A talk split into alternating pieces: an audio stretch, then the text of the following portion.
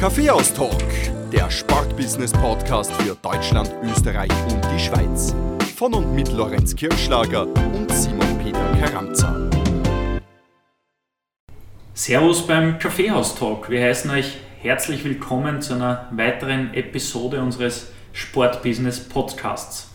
Heute begrüßen wir Rainer Bortenschlager, seines Zeichens Sportjournalist bei der Kronenzeitung, Österreichs größten Print-Tagesmedium. Servus Borti, schön, dass wir dich heute zu Gast haben. Servus, danke für die Einladung. Du bist der erste Sportjournalist, den wir bei uns im Café aus Talk begrüßen dürfen. Anders als du es von deinem Beruf gewohnt bist, kommen die Fragen heute von uns und du hast den Großteil der Redezeit. Bevor es aber losgeht, stelle ich dich unseren Hörern kurz vor.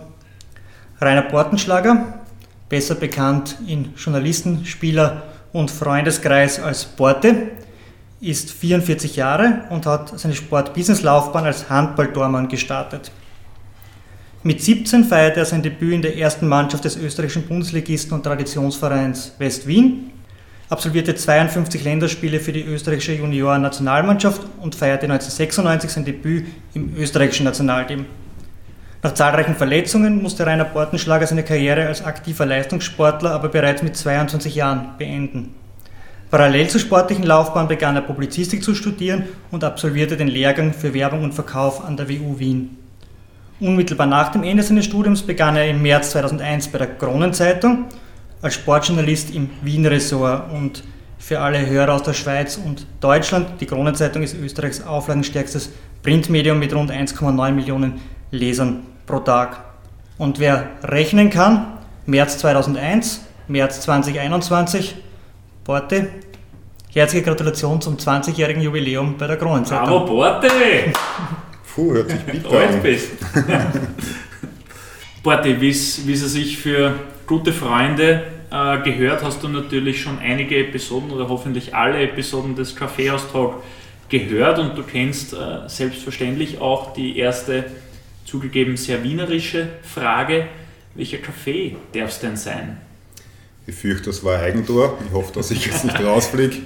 Aber ich trinke leider gar keinen Kaffee. Daher danke, gar nichts. Was taugt, also was taugt da nicht am Kaffee? Er schmeckt mir einfach nicht. Ich mag nicht einmal den Geruch, wenn ich ehrlich bin. Also ich habe als Jugendlicher vielleicht einmal einen Cappuccino probiert. Das war mit extrem viel Milch und ganz viel Zucker, also fast schon wie ein Kakao. Also Kaffee und ich, das passt nicht zusammen. Wie eingangs erwähnt, bist du als Sportjournalist tätig, hast aber auch eine Vergangenheit als Profisportler. Du hast nämlich mit 17, 18 Jahren zu den besten Handballtorhütern deines Jahrgangs in Österreich gezählt, warst bei Bundesliga-Club äh, West-Wien tätig im Nationalteam und hast auch ein Angebot aus der zweiten deutschen Bundesliga, damals äh, Erlangen war es, glaube Ja. ich, äh, vorliegen gehabt. Dann kamen Verletzungen und das Aus für eine mögliche Profikarriere. War Journalismus dein Plan B, den du bereits in der Hinterhand hattest? Plan B würde ich es nicht bezeichnen. Also der Traum war damals wirklich Leistungssportler zu werden. Studiert habe ich eigentlich mehr, um die Eltern zu beruhigen, weil damals wie heute oder damals war es natürlich noch extremer, hast du mit Handball kein Geld verdienen können. Also du hast sowieso studieren müssen. Ähm, du konntest du über den Sport das Studium finanzieren und, und Journalismus, ich war halt einfach immer sportbegeistert, sportverrückt. Ähm, mein Nachbar war der Edefinger Senior, das heißt, da bin ich auch ein bisschen mit dem Tor Tor Ivernarisch aufgewachsen und ich weiß auch, als Kind habe ich leidenschaftlich gern Tip Kick gespielt und habe halt immer selber kommentiert und halt in der Spielszene nachgespielt. Ähm, ja, aber äh, Journalismus war naheliegend, ich wollte einfach im Sportbereich bleiben und um ehrlich zu sein ist mir nichts Besseres eingefallen als Publizistik und Politikwissenschaft und habe das auch sehr schnell durchgezogen. Aber Plan B würde ich nicht sagen, im Nachhinein ist der Plan B aufgegangen. Ursprünglich war es rein, um die Eltern zu beruhigen. Lorenz hat es bereits erwähnt, ähm, du hast zwar den Sprung in, die, in den Profisport schlussendlich nicht geschafft, aber hast im Nachwuchsleistungssport äh, durchaus professionelle Bedingungen vorgefunden und auch äh, diverse Nachwuchsnationalteams im Handball durchlaufen. Was hast du aus dieser Zeit bei West-Wien und im äh, Nachwuchsnationalteam in dein privates und berufliches Leben mitnehmen können? Muss noch einhaken, es waren noch zwei A-Länderspiele dabei, das ist ganz wichtig, weil ein guter Freund von mir, der Thomas Menzel, der Manager der Fivers, hat das auf ein Länderspiel gebracht in seiner Karriere. Das heißt, mein Leben lang werde ich immer ein Länderspiel mehr haben. Ich habe sogar seine Ausbeute verdoppelt, das ist ganz wichtig. 100% mehr. So ist es. Ähm, was habe ich mitgenommen? Man nimmt viel mit. Für mich jetzt selber, es war auch eine andere Zeit, das ist auch mit heute jetzt schwer zu vergleichen. Wir haben damals um, um 6 in der Früh trainiert ähm, von sechs bis um halb acht, weil es gab keine Akademien, es gab keine Schulkooperationen. Das heißt, das musste alles parallel zum Gymnasium ablaufen. Ähm, du nimmst einfach mit eine unglaubliche Kameradschaft, an, an Ziele, für die man arbeitet, einen Teamgeist. Ähm, also ich glaube, der Sport prägt einfach einen, einen Menschen, ist für die Ausbildung für mich fast wichtiger gewesen als, als das Studium. Klingt jetzt ein bisschen übertrieben, aber Teamsport, Leistungssport, es gibt, glaube ich, nichts Prägenderes als, als über den Sport sich zu entwickeln.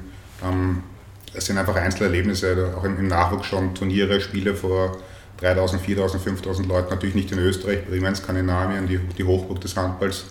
Das sind, das sind Erinnerungen, die man nie vergisst und die Freundschaften halten einfach bis heute und das ist halt schon mal schön. Also selbst der, es ist jetzt 20, 25 Jahre her äh, und du siehst einfach, dass praktisch aus jedem etwas geworden ist. Das ist einfach schön und, und ist auch ein Netzwerk. Lass uns in die Kindheit noch zurückgehen oder in dein Volksschulalter. Da hat es diese Freundschaftsbücher früher gegeben. Was hast du dort als Berufswunsch eingetragen? Vielleicht äh, für die jüngeren Hörer äh, von unserem Podcast. Freundschaftsbücher sind Steckbriefe in gebundener Form, die man von Freunden weitergegeben hat und jeder hat dann eben seinen Steckbrief ähm, eingetragen ins Buch. Ja, und meine Tochter ist meine Tochter ist sieben Jahre alt, seit dem Kindergarten ein Freundschaftsbuch, sie hat jetzt in der Volksschule. Gibt es noch immer, hervorragend. Gibt es nach wie vor. Ähm, ich bin mir ganz sicher, dass ich Fußballer eingetragen habe, ähm, kann aber auch durchaus sein in einer gewissen Zeit, dass ich auch Knight Rider eingetragen habe. ähm, bin mir nicht ganz sicher, aber Fußballer war garantiert dabei.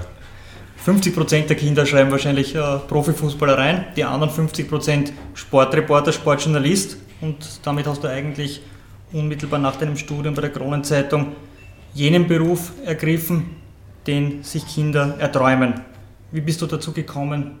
Ja, nachdem meine Karriere ähm, geplatzt ist, also ich habe zwei Jahre circa versucht, dann noch zurückzukommen. Ähm, das klassische Reha-Training, wie gesagt, andere Bedingungen damals vor, vor gut 20, 22 Jahren als, als heute. Also einfach vom Umfeld her, auch die Handballvereine waren natürlich bei weitem nicht so professionell, wie sie heute sind, ähm, auch was die ganze medizinische Betreuung betrifft. Ähm, und parallel dazu habe ich für West-Wien auch die Pressearbeit gemacht. Das war Zeiten vor dem Internet, das war halt wirklich noch Telefonieren, ähm, lästig sein. Ähm, und du hast einfach dadurch Kontakte aufgebaut und dann ist einfach eine Stelle bei der, bei der Kronenzeitung frei geworden. Und, und die Chance habe ich, habe ich halt ergriffen, ähm, was für mich einfach das Naheliegendste war, weil ich einfach nah dran am Sport geblieben bin. Welche Eigenschaften außer nah nah dran am Sport zu sein, äh, muss ein Journalist mitbringen? Das nah dran sein ist jetzt gar keine Eigenschaft, sondern das würde ich als, als, als Zuckerl beschreiben. Als Sportjournalist musst du einfach eine Begeisterung haben für den Sport, ähm, ganz egal welchen. Also man spezialisiert sich dann erst relativ spät. Zu Beginn sollte man, gerade was die Sportarten betrifft, breit aufgestellt sein. Man kommt nicht, egal welches Medium, online oder print, als Experte für eine Sportart hin. Ähm, ein Journalist Neugier, Flexibilität, dicke Haut, das ist nach wie vor keine, keine einfache Branche. Ähm, gerade im, im, Fußballjournalismus jetzt es, braucht man wirklich eine dicke Haut. Gewissenhaftigkeit, Auftreten. Ähm, man muss es auch können, dass man Emotionen ausblendet. Viele kommen als Fans dann in diesen Job. Ähm, das geht eigentlich gar nicht mehr. Also man braucht eine Objektivität. Man muss stressresistent sein. Ähm, also so wie sich das viele vorstellen, dass man gemütlich auf der Tribüne sitzt und vielleicht noch im, VIP-Raum ein bisschen föllert und dann irgendwann dann ein bisschen was in die Tasten haut. Ähm, das spielt so nicht ganz, weil die Zeitung liegt um 6 Uhr auf der Türmatte. Damit sich das ausgeht, hat man halt wirklich nur Zeit bis zum Schlusspfiff und mit Schlusspfiff geht man in den Druck, im Optimalfall. Ähm, und es schadet natürlich auch nicht, wenn man sich ausdrücken kann. in, in meinem Fall halt natürlich dann im Schreiben. ja, für Fernsehen oder Radio würde es wahrscheinlich aufgrund meiner Aussprache und meines, meines Nuschelns nicht so gut reichen. Aber beim Schreiben bin ich da durchaus besser aufgehoben. Zum Glück zählen bei unserem Podcast Werte und Geschichten und nicht die Aussprache, daher bist du bei uns sehr richtig. Zusatzfrage, Borti. Ähm, bringst du all deine aufgezählten Eigenschaften eigentlich selber mit? Ich hoffe, ich denke schon, ja. Also ähm, vieles wird zum Alltag, die Neugier bleibt oder vieles wiederholt sich einfach, wenn man jetzt, wie ich leider gehört habe, bereits 20 Jahre in einem Job bin. Ähm, ich habe, glaube ich, 10 Jahre lang über die Vienna Capitals geschrieben. Irgendwann wiederholt sich die Geschichte einfach dann vor den Playoffs. Es, es ändern sich nur die Protagonisten, die Geschichten bleiben größtenteils die, die, die gleichen. Aber, aber ja, ich glaube, ich versuche, Objektivität ist natürlich ganz, ganz wichtig und Gewissenhaftigkeit, dass man wirklich bei der Wahrheit bleibt. Ähm, ich denke schon, dass mir das bislang sehr gut gelingt. Am Anfang deiner Karriere bei der Krone bist du Teil des Wien-Ressorts gewesen. Das heißt Unterhausfußball, Landhockey, Football, Handball, Eishockey. Welche Sportarten, welche Menschen haben es dir eigentlich besonders angetan? Boah, schwierig, extrem viele. Ähm, das Schöne in dem Bereich, wenn man es jetzt ähm, das Wien-Ressort nennt, spricht man jetzt nicht von den, von den Mainstream-Sportarten oder von den ähm, großen Quotenbringern wie jetzt Rapid oder Formel 1 oder Skifahren, ist einfach halt die, die Menschlichkeit, die, die, der natürliche Umgang miteinander, weil die, die, die Menschen, die Vereine, die Clubs etwas ja eigentlich von dir wollen und auch eine andere Dankbarkeit zeigen als jetzt die Superstars und die Profis. Ähm, es ist schwer natürlich bei jeder Handballgeschichte etwas Besonderes, gerade zu Beginn, weil halt viele Freunde von mir noch gespielt haben, was mir einerseits auch schwer gefallen ist, dann über die Leute zu schreiben, mit denen ich noch selber geschrieben habe. Andererseits natürlich liegt dann viel mehr Herzblut in den Geschichten drinnen. Jahrelang die Vienna Capitals, ähm, die ich betreuen durfte, auch mit, mit, mit dem Meistertitel 2005. Ähm, wenn du mich auf Personen ansprichst, ist es wirklich schwer. Peter Kleimann, glaube ich, bleibt jedem in Erinnerung oder setzt sich fest, wer mit ihm zu tun gehabt haben durfte. War das Deutsch? Wurscht. Ähm, siehst du, deshalb schreibe ich. ähm, also gerade also Peter Kleimann ist einfach einer, der, der sich einprägt, der ähm, wirklich ein, ein, ein, sensationeller Charakter so schwierig er auch in einigen Dingen sein kann. Ähm, ein Thomas Menzel, ich habe ihn schon erwähnt, von den Handballern, vor allem auch der Franz Kaller von den Wiener Capitals, war für mich sehr, sehr wichtig. Es ist ein, ein ein absoluter Macher, ein, ein Workaholic, aber immer wirklich Mensch geblieben und auf Augenhöhe und, und ehrlich. Und ähm, das ist, freut mich, ihn auch als, als Freund bezeichnen zu dürfen, obwohl jetzt der Kontakt bei weitem nicht mehr so intensiv ist wie natürlich früher. Warum war der so wichtig für dich? Ähm, ja, weil es auch Phasen gegeben hat, vielleicht, wo, wo ich mir schwer getan habe, in, in, in welchem Weg ich einschlagen möchte. Ähm, es verläuft ja auch sein Leben in, in, in einer Zeitung und in jedem Beruf nicht immer gerade bergauf. Und ich habe vor ihm einfach Respekt gehabt und wir, wir haben uns einfach ähm, unter vier Augen ähm, auf Augenhöhe, aber wie Sportler unterhalten können. Und das war irgendwie angenehm. Also er ist halt, ja, das war einfach so, es hat sich so angefühlt, ein bisschen, bisschen wie früher. Du hast auch mit, wenn Sportler mit Sportler reden, reden sie anders miteinander. Klingt jetzt vielleicht ein bisschen blöd, aber ich habe einfach vor diesem, von Franz Kaller Respekt gehabt ähm, aber ihn auch als, einfach als Mensch extrem geschätzt und er hat mir einfach in einigen Bereichen wertvolle Tipps gegeben. Welchen Tipp hat er da gegeben, den du befolgt hast?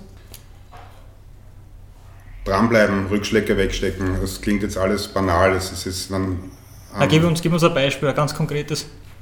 Es gibt Phasen in, in einer Karriere im, im, im, Beruf, wo du dann vielleicht selber am Scheideweg bist, ob du nicht weißt, ob du den Weg selber einschlägst, wo willst du hin, wie machst du weiter ähm, und da war es einfach wertvoll, da mit ihm, von ihm ein Feedback zu bekommen. Auch von den Capitals einfach, ähm, jetzt nicht auf dieser Ebene, aber einfach vom respektvollen Umgang her, einfach weil dieser Mensch so viel erreicht hat, der Hans Schmidt, der Präsident, ist ein Multimillionär, ähm, eine, wirklich eine, eine Respektsperson. Aber mit ihm zusammenarbeiten zu dürfen, war auch damals in jungen Jahren einfach für mich einfach eine tolle Erfahrung. Prinzipiell war das Schöne einfach im Wien-Ressort, wie ich gesagt habe, ist einfach dieses, dieser der menschlichere Umgang. Also du stehst beidseitig nicht im Rampenlicht. Es ist halt natürlich auch so, dass wenn du über, über Handball schreibst, äh, über West Wien, über die Fivers, selbst über die Capitals, wirst du nie diese Aufmerksamkeit bekommen, wenn du über Rapid schreibst, über das Fußballnationalteam. Das ist ganz was anderes, aber dann ist einfach die Dankbarkeit. Also erstens sind die Geschichten unterhaltsamer und abwechslungsreicher, weil sich ja die, die Protagonisten nicht ganz so viele Gedanken machen, welche Folgen hätte das, wenn sie das oder das sagen. Das ist ja dann auf, auf höherer Ebene natürlich schon ganz eklatant. Wahrscheinlich werden wir zu einem Thema kommen, dass ein David Alaba oder ein, ein Marcel Sabitzer genau aufpassen muss, was er sagt. Ähm, das war einfach genau der richtige Beginn, ein schöner Einstieg einfach in die Journalistenkarriere. Ich würde gerne noch mal kurz zum Peter Kleinmann zurückkommen, den du äh, vorhin genannt hast. Für Studenten an der FH Bad Gleichenberg hat der Lorenz eine, eine Vorlesung geleitet im Frühjahr 2021. Der Borte und ich haben dort als äh, Gastlektoren teilnehmen dürfen und vortragen dürfen. Und da hast du, Borte, ähm, erzählt, warum der Peter Kleinmann für dich als Journalist so vorbildhaft seinen Sport verkörpert hat. Erzähl vielleicht kurz einmal, was den Peter Kleinmann ausgezeichnet hat. Das war einfach der Idealismus. Ähm, so wie ich bei Westwien als Pressesprecher angefangen habe, das kann sich heutzutage keiner mehr vorstellen. Da hast du einfach nach den Spielen ähm, die Redaktionen ähm, angerufen, du hast einfach durchtelefoniert und hast eigentlich meistens immer den anderen erreicht. Die Antworten waren dann teilweise von direkt auflegen über gar nicht wissen, welche Sportart das ist. Und der Peter Kleimann hat das sein Leben lang durchgezogen, um Volleyball einfach populär zu machen. Und er erzählt immer wieder die Geschichte, dass bei anrufen, ich weiß jetzt nicht welches Medium das war, die Antwort am Volleyball ist denn da Wolle drin in dem Ball oder so bekommen hat. Und er hat sich davon nie abbringen lassen. Und dieser Enthusiasmus, ähm, einfach für diesen Sport, den Sport weiterzubringen, publik zu machen, populär zu machen, das fand ich halt einfach bewundernswert und, und, und nein, das zeichnet ihn einfach aus und so ist er ja bis heute. Jetzt kämpft er für die tägliche Turnstunde und ist da sehr engagiert. Deshalb habe ich vorhin, so schwer er auch sicherlich sein kann, und ich war nie in dem Volleyballgeschäft drinnen und wenn man vielleicht andere Volleyballfunktionäre fragt, wird es nicht immer ganz einfach mit ihm gewesen sein. Aber so der Umgang zu den Medien, zur Öffentlichkeit, muss ich sagen, war der Peter Kleimann tatsächlich für eine kleine Randsportart ein absolutes Vorbild. Eine typische Geschichte für einen Peter Kleimann oder eine wirklich lustige Geschichte war der, die Hot Wheels gewinnen in der Champions League auswärts bei Panathinaikos Athen. Es waren, glaube ich, vier Journalisten aus Österreich mit. Und ähm, das Spiel war schon am Nachmittag und wir Journalisten wollten auch am Abend uns dann noch ähm, Basketball anschauen. War Panathinaikos hat den Basketball gegen Spartak Moskau, Dynamo Moskau vor 15.000 Zuschauern. Wirklich ein Erlebnis, sollte sich jeder mal anschauen, wie es dort in der Halle abgeht. Und wir kommen dann spät nachts zurück ins Hotel und sind nicht davon ausgegangen, also spät nachts, 10, halb elf, sind davon ausgegangen, dass die Hotwell-Spieler noch feiern werden und da war halt niemand mehr. Und da sind wir mal auf die Idee gekommen, Peter Kleimann anzurufen und er hat halt nicht abgehoben. Und irgendwann dann, ähm, ja, das eine oder andere Bier haben wir dann halt auch getrunken, wie man es halt schon in Journalistenkreisen macht. Sind halt dann auf die Idee gekommen, ihn halt anzurufen und haben wir dann nur drauf gesprochen, hello, this is Yamas Papadopoulos. We found the players pass from Darko Antunovic. Darko Antunovic war damals der Superstar der Hot Wheels. Come and get it now. Also schlechtes Englisch, gar kein Englisch. Nur diesen Schmäh haben wir durchgezogen bis um vier in der Früh, haben Kellnerinnen, Hotelier etc. anrufen lassen und der Peter hat sicher 15 Mal abgehoben, zwar nicht nur am Handy, sondern auch dann ähm, die Festnetznummer im Hotel und ist nie draufgekommen. Am nächsten Tag beim Frühstück dann, 7.30 Uhr, ähm, wir völlig zerstört am Tisch gesessen, kommt der Peter enthusiasmiert in den Frühstücksraum, stürmt sofort zu dem Journalistentisch hin und sagt, setz Burschen, und genau das ist es, warum ich Volleyball so liebe. Die ganze Nacht haben wir die Hooligans terrorisiert, die ganze Nacht, weil sie es nicht erblasen haben, dass wir verloren haben. Glaub, jahrelang später haben wir ihn dann aufgeklärt. So, sorry Peter, das waren nur wir. Aber es war einfach, du hast einfach diese ganze Freude und diesen Enthusiasmus in ihm gesehen, das war einfach schön. All diese Geschichten von Wien bis nach Athen waren Teil deiner Zeit im Wien-Ressort der Kronenzeitung. Gibt es sonst noch Geschichten, die dir aus dieser Zeit besonders in Erinnerung geblieben sind? Viele. Ähm, wahrscheinlich die emotionalste Geschichte war, ich glaube, ich war einer der ersten, die, der über den Erich Adner ähm, eine Geschichte gemacht hat. Erich Adner ist ein sehr guter Freund von mir, kommt auch aus dem West-Wien-Nachwuchs. Der hat als Jugendlicher eine schwere ähm, Krankheit. Also es war wirklich ein, ein Kampf ums Überleben, wurden beide Unterschenkel amputiert. Mittlerweile läuft er den, den, den, den Triathlon und hat den, den Ironman, Ironman absolviert. Da war ich einer der ersten. Also mittlerweile gibt er Vorträge und ist wirklich ein, ein Role Model, ein absolutes Vorbild. Ähm, das war für mich einfach eine emotionale Geschichte, weil er einfach ein Freund von mir war und ich durfte darüber berichten. Ähm, was bleibt hängen? Hängen bleibt natürlich ähm, American Football, die Anfänge, für mich jetzt gefühlt die Anfänge vor 10, 15 Jahren, wo die, die, die Vikings ähm, Eurobowl-Finale in Braunschweig gespielt haben. Ähm, die Internetverbindung hat gar nicht funktioniert, also blieb nur der Anruf in der Redaktion. Und ein Kollege, der mit Football gar nichts am Hut hat, dem habe ich halt versucht, den Spielbericht vom Finale durchzugeben. Ähm, bin damals im Mannschaftsbus ähm, von zwei Busse mit zurückgefahren und wir waren, weiß ich, um 6 Uhr in der Früh, kurz vor Wien. Da ist dann schon die Kronenzeitung aufgelegen und die Spieler haben sich alle die Zeitung ähm, gekauft. Und, und, einer hat mir dann sogar ein Buch, oder auf der, auf der Tankstelle noch ein Buch gekauft mit Stilblüten für Anfänger. Und, und, so, und, hat, und dann habe ich halt gelesen, was da drinnen gestanden ist. Also da stand irgendwie, es waren 300 Schlachten, Pummelamit, die hatten mit Schlachten nichts am Hut und eigentlich kein Wort über Fußball. Das war wie so ein Volksschulaufsatz. Über Football. Über Football und es war halt mein Name drunter, Rainer Portenschlag aus Braunschweig. Ähm, es war ein ziemlich ein bitterer Moment. Aber ja, solche Aber haben solche sich die Vikings-Spieler gefreut, weil, wie du richtig sagst, äh, Anfänge von American Football in Österreich und Europa, also das Football-Aushängeschild ist ja allseits bekannt, das ist der Michael Eschelböck. Genau. Mittlerweile durch die Digitalisierung, durch ähm, sehr einfaches Fernsehen über Streaming und so weiter ist Football ja sehr, sehr präsent mittlerweile, damals aber eben noch nicht. Waren die Spieler und Betreuer nicht auch froh, dass sie in der größten Tageszeitung Österreichs vorkommen? Natürlich, ähm, gerade der Michael Eschelböck war da auch dabei damals, natürlich als damals schon Verbandspräsident. Ja, da gibt es halt, wenn wir schon bei den Geschichten sind, das ging halt dann so weit, dass wir in der Kronenzeitung aufgrund der Regionalisierung haben natürlich auch die Möglichkeit, diesen Sportarten äh, eine Plattform zu bieten. Und ich habe immer sehr gerne und mit viel Freude über American Football berichtet, weil mir die Sportart einfach, weil sie mich selber fasziniert. Ähm, und dann war die Heim-Euro, glaube ich, glaube war die Euro. Und da war das große Ziel nur eigentlich am Spiel um Platz 3 zu nach Heim-WM war das, glaube ich, sogar. Ähm, war klar, dass man nur zwei Vierergruppen. Mhm. Acht ähm, Teams waren es ja, genau. Ja. Und so das große Ziel, glaube ich, war nur Spiel um Platz 3 und das war realistisch. Und Österreich hat einfach jedes Spiel verloren und hatte deshalb nicht das, das, das Vorspiel vor dem Finale im Hauptstadion, sondern am Tag davor irgendwo in einer kleineren Arena.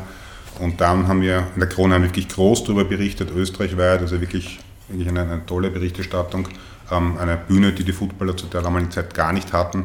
Da habe ich dann halt die Headline gemacht, die WM-Versager ähm, vor dem letzten Spiel. Und das ist bei den Spielern gar nicht gut angekommen, auch beim Verband nicht. Und dann habe ich ja nur gesagt, aber ganz ehrlich, wir haben so viele Geschichten über euch gebracht, dass ihr alles Lehrer, Studenten, natürlich Amateure seid, die mit Herzblut diese Sportart ausführen. Aber wenn ihr ernst genommen werden wollt als Sportler, dann müsst ihr auch damit umgehen, wenn man Tage, Wochen lang schreiben, das ist das Ziel und ihr verliert jede Partie, der es sang- und klanglos, dass man euch dann natürlich auch hart auch als Versager tituliert. Und da war auch dann bei den Spielern zum Teil kurzfristig so ein Umdenken da. Eigentlich hat er recht. Also wenn wir schon ernst genommen werden wollen, die Fußballer, die Skifahrer werden auch dann so kritisiert. Da muss man auch damit leben, auch wenn man ernst genommen werden will, dass man auch so ernst kritisiert wird. Da ging es ja nie ins Private oder ins Persönliche, es war rein eine sportliche Kritik. Kronenzeitungs-like natürlich mhm. überspitzt formuliert. Zu dem Thema kommen wir dann übrigens nicht. Du bist ja dann anschließend, nächster Karriereschritt, zum Wien-Chef der Kronenzeitung geworden, aufgestiegen. Eine große Umstellung für dich? Nein, das klingt jetzt hochtrabend. Ähm, das ist gar keine Umstellung, weil es klingt bedeutender als es ist. Da geht es rein um organisatorische Dinge. Und bei Wien-Chef, da reden wir von Regionalsport, reden wir von, von, von vier, von vier ähm, also von drei Mitarbeitern eigentlich nur von einem Zimmer. Ich wäre einfach nur der Ansprechpartner, damit es einfach für die Organisation, für die Struktur einfach ist. Wer ist der Ansprechpartner, wer ist dann vielleicht der Schuldige. Aber nachdem ich ein sehr harmoniebedürftiger Mensch äh, bin, hat sich dann der Arbeit eigentlich nichts wirklich geändert, weil wenn es einmal einen Streitpunkt gab, ähm, da reden wir auch von, zwei, von einer Doppelseite meistens, Berichterstattung in der täglichen Zeitung, dann, dann ja, dann habe ich halt die Entscheidung getroffen. Aber nein, das klingt bedeutsamer, als es ist. Du nimmst die nächste Frage eigentlich schon vorweg. Ich stelle es trotzdem, vielleicht äh, schießt da doch noch die ein oder andere Erinnerung ein. Du hast im Wien Sportressort mit Kollegen gearbeitet. In der Regel werden Kollegen zu Freunden oder zu besseren Bekannten zumindest und wirst dann vom selben Team der Chef. Ist es nicht doch ein bisschen schwierig, vom Kollegen und Freund zum Vorgesetzten aufzusteigen? Gibt es eine Veränderung im, im, täglichen Umgang miteinander? Nein, null. Wie gesagt, gar nicht. Und ich glaube auch, das gilt eigentlich auch für das gesamte Sportressort. Äh, muss man sagen, dass es ein, ein, ein, freundschaftlicher Umgang ist, dass hin und wieder mal die Fetzen fliegen und der Ton ein bisschen rauer ist und man nicht immer einer Meinung ist. Das gehört einfach dazu. Ähm, wie gesagt, Sportjournalismus ist dann auch so ein bisschen halt auch wie Sport selbst. Ähm, da kämpft man zwar miteinander und dann wird es vielleicht einmal ein bisschen rauer, aber Nein, das war überhaupt nie ein Problem und Machen wir an diesem Punkt deiner Karriere einen kurzen Stopp und behandeln eine etwas allgemeinere Frage, die du auch in deinen Uni-Vorträgen immer wieder äh, oder ein, ein Thema, das du behandelst und jetzt schon leicht angeschnitten hast, die Art und Weise der Berichterstattung, die die Kronenzeitung lebt. Wie stehst du dazu und was kannst du Leuten und Studenten mit auf den Weg geben? Vor allem wir beide wissen, der, der Lorenz auch, wir alle haben Publizistik und Kommunikationswissenschaften studiert.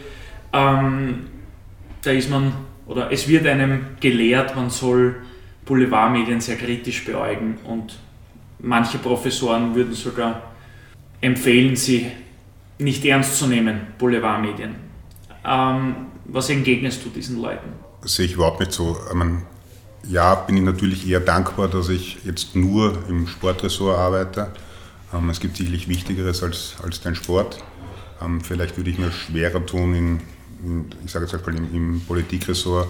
Und ich gebe auch zu, dass ähm, ich nicht zwingend mit allem einverstanden bin, was, was bei uns in der Zeitung erscheint und deckt sich dann nicht mit meiner Meinung oder mit meiner, mit meiner vielleicht auch jetzt politischen Richtung. Ähm, aber ich glaube, das Gute und das Schöne an der Kronenzeitung ist doch der, der, Pluralismus, dass eigentlich jeder mehr oder weniger schreiben kann, was er will. Das heißt, du hast eine extreme Vielfalt, ähm, jetzt auf den, auf den Politikteil bezogen. Und im Sport ähm, ganz ehrlich, ich weiß in Österreich noch nach wie vor, oder ich, ich wüsste keine bessere Sportberichterstattung äh, in den Medien als bei der Kronenzeitung. Wir decken alles ab, wir können uns Gott sei Dank, haben wir das Glück auch noch leisten, dass wir kostenlos vor Ort sind. Ähm, Boulevard, schön und gut, aber nur weil Boulevard draufsteht und vielleicht das eine Spur reißerischer oder plakativer der Titel ist, deshalb muss der Inhalt nicht falsch sein oder wenig, ist, nicht, ist er nicht weniger wahr. Also wir versuchen schon sehr gewissenhaft ähm, wie gesagt, halten uns, versuchen natürlich an der Wahrheit auch die Objektivität zu wahren. Objektivität ist so, so schwierig, eine gewisse Subjektivität ist immer dabei. Ist einfach derjenige, der den Artikel dann verfasst. Aber die Stärke der Kronenzeitung ist einfach die Vielfalt, dass wir in die Regionen reingehen, dass wir eine regionale Berichterstattung haben, dass in der Steiermark ähm, der Sturmfan Berichte über, über Sturm Graz ist, in, in der Ostregion, in Wien, Österreich, Burgenland ist Rapid und die Austria natürlich präsenter. In Salzburg liest man über, über Red Bull. Ich glaube, das ist einfach die große Stärke, dass wir einfach alle Zielgruppen bedienen können. Zurück zu deinem Karriereweg. Wir springen ins Jahr 2016. Das war nämlich jener Zeitpunkt, äh, in dem oder an dem du nur mehr für Fußball verantwortlich warst oder seitdem du nur mehr für Fußball verantwortlich bist. Das Wort nur steht hier keinesfalls für eine Degradierung, sondern viel, viel mehr für eine Spezialisierung. Du schreibst ähm, überregional, sprich österreichweit, über den SK Rapid und bist auch mit einem Kollegen gemeinsam für die Nationalteam-Berichterstattung verantwortlich. Inwiefern hat sich dadurch deine tägliche Arbeit verändert? Die Arbeit nicht wirklich, das Feedback ist einfach anderes und ähm, ja, die Reaktionen darauf. Also man, man merkt halt einfach, ähm, was man bewegen kann oder was man auslösen kann mit, mit, mit seinen eigenen Teilen. Die Arbeit letztlich nicht, der Tagesablauf ist gleich, es ist in der frühen Redaktionsbesprechung. Ähm, du bist jetzt mehr gefordert zu liefern. Also du stehst einfach selber ganz anders im Rampenlicht, weil wenn du bei Rapid einen Transfer verpasst zum Beispiel und ein anderes Medium hat den Transfer, ähm, sollte nicht passieren, wird immer wieder passieren, das ist logisch, aber dann bemerken es einfach die Leute. Wenn ich im Handball einen Transfer nicht habe oder eine Geschichte nicht habe, fällt das niemandem auf. Wenn wir nur kurz einhaken dürfen, das muss man glaube ich für den Hörer immer wieder auch in Erinnerung rufen, weil man es einfach heutzutage nicht mehr gewohnt ist im, im typischen Userverhalten. Du bist in erster Linie Printjournalist, ne? weil wenn du sagst, einen Transfer verpassen, dann passiert das der Kronenzeitung natürlich nicht, weil online kann man immer nachziehen, aber das ist weniger dein Metier jetzt, sondern du fokussierst dich primär auf den Printbereich. Also um, dass man das nur nochmal klarstellen. Prinzipiell ja. Und das sind du verpasst grundsätzlich keine Transfers um, um, mehrere Stunden. Nein, natürlich, das ist ein gewisses Umdenken, aber das ist ja, ähm, die Challenge der Journalisten untereinander ist ja, wer hat auch in der Printausgabe dann vielleicht eine Geschichte oder kann dann schon vermelden, wenn ich am Mittwoch erscheine mit einem Transfer und am Mittwoch dann erst können alle online nachziehen, weil es in der Krone schon im Print gestanden ist, dann ist das quasi sozusagen ein Teilerfolg und das ist auch unser Anspruch natürlich, dass wir in der Kronenzeitung halt ähm, am besten informiert sind und unsere Leser am besten ähm, auch informieren können. Ähm, was ich meine einfach nur ist, wenn du bei der Rapid eine Geschichte nicht hast, Ähm, ob es jetzt online dann zwei oder drei Stunden später wird niemandem auffallen, aber im Print nicht hast, dann fällt das auf. Und bei anderen Sportarten oder Bereichen, in denen ich, über die ich früher geschrieben habe, fällt das in Wahrheit gar nicht auf, weil ist jetzt hart formuliert, aber ist natürlich dann mehr so eine Art Liebhaberei, wo man halt regional versucht, dann für seine Vereine oder für diese Vereine ihnen eine Plattform zu geben. Aber wie gesagt, das Feedback war natürlich ähm, die Leserbriefe, die E-Mails, die, die du dann bekommst. Also Leserbriefe sind es in dem Fall nicht, das sind einfach E-Mails, gerade nach Länderspielen oder so, wenn du Spieler benotest, das ist dann schon heftig und teilweise halt auch komplett unter der Gürtellinie. Das gab es früher eigentlich gar nicht. Also in der Zeit davor, Eishockey, Handball gab es das gar nicht. Da haben sich mehr, mehr die, die Vereine oder die Leser bedankt, dass man auch die eigene Sportart oder diese Sportart und diese Sportart berücksichtigt und ihnen eine Bühne gibt. Für Rapid und das Nationalteam zu schreiben heißt, wie du eben schon bestätigt hast, auch als Journalist mehr Aufmerksamkeit zu bekommen, mehr Leserbriefe. Wie gehst du auf diese ein und wie intensiv vor allem? Schwierig, also ich versuche. Ähm, und schön, ein, eins fällt mir jetzt noch ein, was steht in diesen Leserbriefen dann zum Beispiel drin? Das wirst du gar nicht wissen. ähm, Geschichtenworte, Geschichten. Geschichten, Geschichten. Äh, die müsst ihr liefern, ihr seid die Journalisten hier jetzt. ähm, das Kurioseste war einmal eine E-Mail, ich, ich, hoffe, ich gebe das jetzt wieder richtig wieder. Da hat der Leser dann geschrieben, ähm, wegen Arschlöchern wie Ihnen ist der Trump Präsident worden. Ähm, es war nach einer Rapid-Geschichte, es war auch die, die Fan-Thematik war das wieder. Ähm, konnte nicht wirklich viel damit anfangen. Ich glaube, da hat man ein bisschen Korruption, Freundelwirtschaft, was auch immer ähm, vorgeworfen. Und für mich war halt diese, die, die Euro 2016 halt ein Aha-Erlebnis. Da hat man dann auch schon noch die, die Kraft der Kronenzeitung einfach gespürt. Also ich anhand der, der Reaktionen, der, der E-Mails, die man bekommen hat. Ähm, ich habe es mal dem, dem David Alaba ich die, die Note 1 gegeben. Das heißt, bei uns nicht sein Tag, das ist die schlechteste Note. Das war damals noch so ein bisschen eine Majestätsbeleidigung. Das sind gefühlt, ich weiß nicht schwer, aber wir als die Krone haben dann gefühlt wahrscheinlich 500 E-Mails bekommen und, und davon waren halt sagen wir 80 Prozent nicht allzu freundlich, jetzt nicht, nicht gegen mich, ähm, sondern halt die Meinungen waren unterschiedlich. Primär haben einfach die Leute Frust abgeladen gegen den Spieler. Es ist immer so, dass die, die, die, die Leserbriefe natürlich dann mehr, wenn E-Mails dann werden, wenn es Probleme gibt, wenn es eine Krise gibt, nach schlechten Spielen, nach Niederlagen. Nach erfolgreichen Spielen ähm, meldet sich niemand, das ist so beim Nationalteam, das ist so, so bei Rapid. Und man kann es halt nie, nie jedem recht machen. Ähm, aber ich bin eigentlich dankbar für, für Reaktionen und es zeigt einfach nur, dass wir die Leute auch erreichen können, dass wir auch was bewegen können, dass die Leute uns lesen. Jetzt gerade ist sehr, sehr ruhig. Rapid spielt gut, Didi Küper und Zoki Bardic machen eine gute Arbeit. Keiner will irgendjemanden feuern, kündigen, köpfen, was auch immer. Dadurch ist es jetzt momentan ähm, entspannt.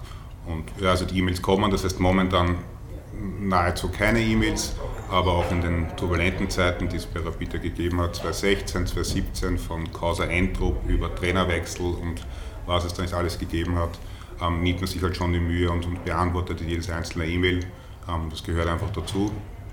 Und ja, das ist einfach, ich finde, das ist, ähm, gehört zum Job und man profitiert teilweise auch ähm, davon, weil man ja nicht immer richtig liegt, man macht auch Fehler.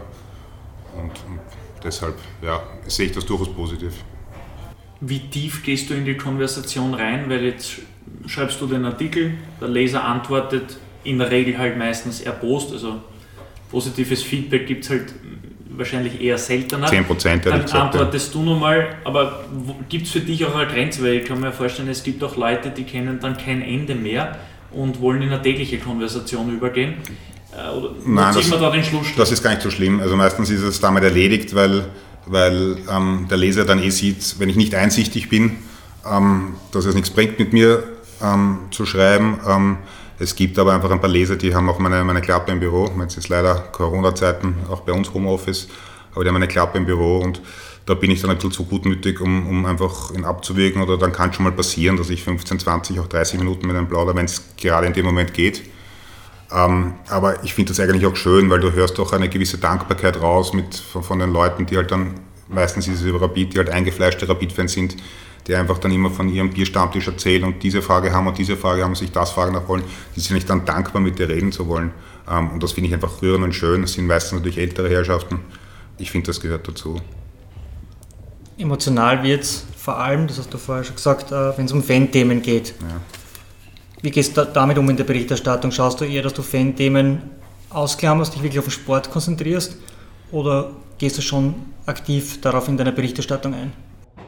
Na, aktiv gehe ich, gehe ich auf dieses Thema nicht zu oder ein. Ähm, prinzipiell ist man natürlich lieber über, über Fußball zu berichten und ähm, das schaut auch, wenn wir beim Thema Rapid sind, sind ja diese Nebenschauplätze immer, das hat man auch in den, in den letzten Jahren gesehen, dann alles andere als förderlich für den Verein und es gibt auf, auf keiner Seite einen Gewinner. Du kommst halt einfach nicht drum herum als größtes Medium des Landes. Ähm, noch dazu jetzt in einem Online-Zeitalter, wo halt Klicks, Klicks, Klicks alles ist, wird halt dann oft aus einer Mücke ein Elefant gemacht und dann ist man einfach auch gezwungen, auf dieses Thema aufzuspringen und diesem Thema auch nachzugehen.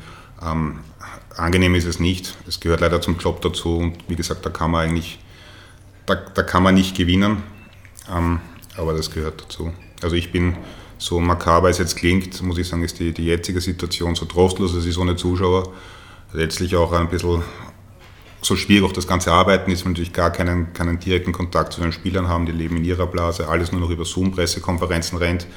Aber es ist letztlich angenehm, weil du gehst zu einem Spiel oder du gehst zu einem Derby und du weißt halt genau, du brauchst nur über Fußball berichten und es kann nebenan nichts sein, auf was du achten musst. Und ähm, so ruhig wie diese Saison war es daher noch nie. Zuständig für zwei Mannschaften, Nationalteam und den Sportclub Rapid. Da fühlen sich die Seiten wahrscheinlich manchmal schwerer als im Wien-Ressort, wo du doch aus einer Fülle an Sportarten auswählen kannst. Wie wichtig ist hier in der täglichen Arbeit dein Netzwerk geworden? Natürlich ist es wichtig und ich muss auch gestehen, das wächst auch jetzt erst langsam, weil ich eben, wie gesagt hast, oder wie, wie gesagt habe, das seit 2016 nach der Euro ähm, quasi nur noch auf den, den ähm, über Fußball berichte. Ähm, das Netzwerk ist wichtig, aber vieles ist ähm, gerade beim dichten Spielplan aufgrund der Spiele vorgegeben. Also oft ist es halt Vorberichterstattung, aktuelle Spiel, Nachberichterstattung, ist es eh der Aktualität geschuldet. Aber das Netzwerk wächst, das Netzwerk ist wichtig, aber ein Netzwerk brauche ich oder braucht man in der Regel dann bei, bei, bei Themen wie Transfers, bei solchen Geschichten, wo es darum geht, ähm, etwas eben zu erfahren, was andere nicht haben.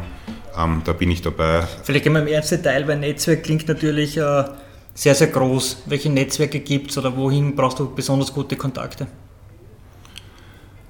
Schwer. Es ist, ich bin nicht der Typ zum Beispiel, der, der ähm, sich dann im, nach dem Spiel ähm, hätten wir Zugang zum VIP-Raum zum Beispiel der dann da Gesichtswäsche betreibt und, und Hände schüttelt und schaut, dass er da vielleicht da noch den Spielerberater und den Manager und, und, und das ist einfach nicht so meine Art. Dafür komme ich eben zu sehr vom Sport und war ich eigentlich immer der, der normalen, ich würde sagen, der Fantribüne näher. Ähm, das ist für mich mehr Fußball.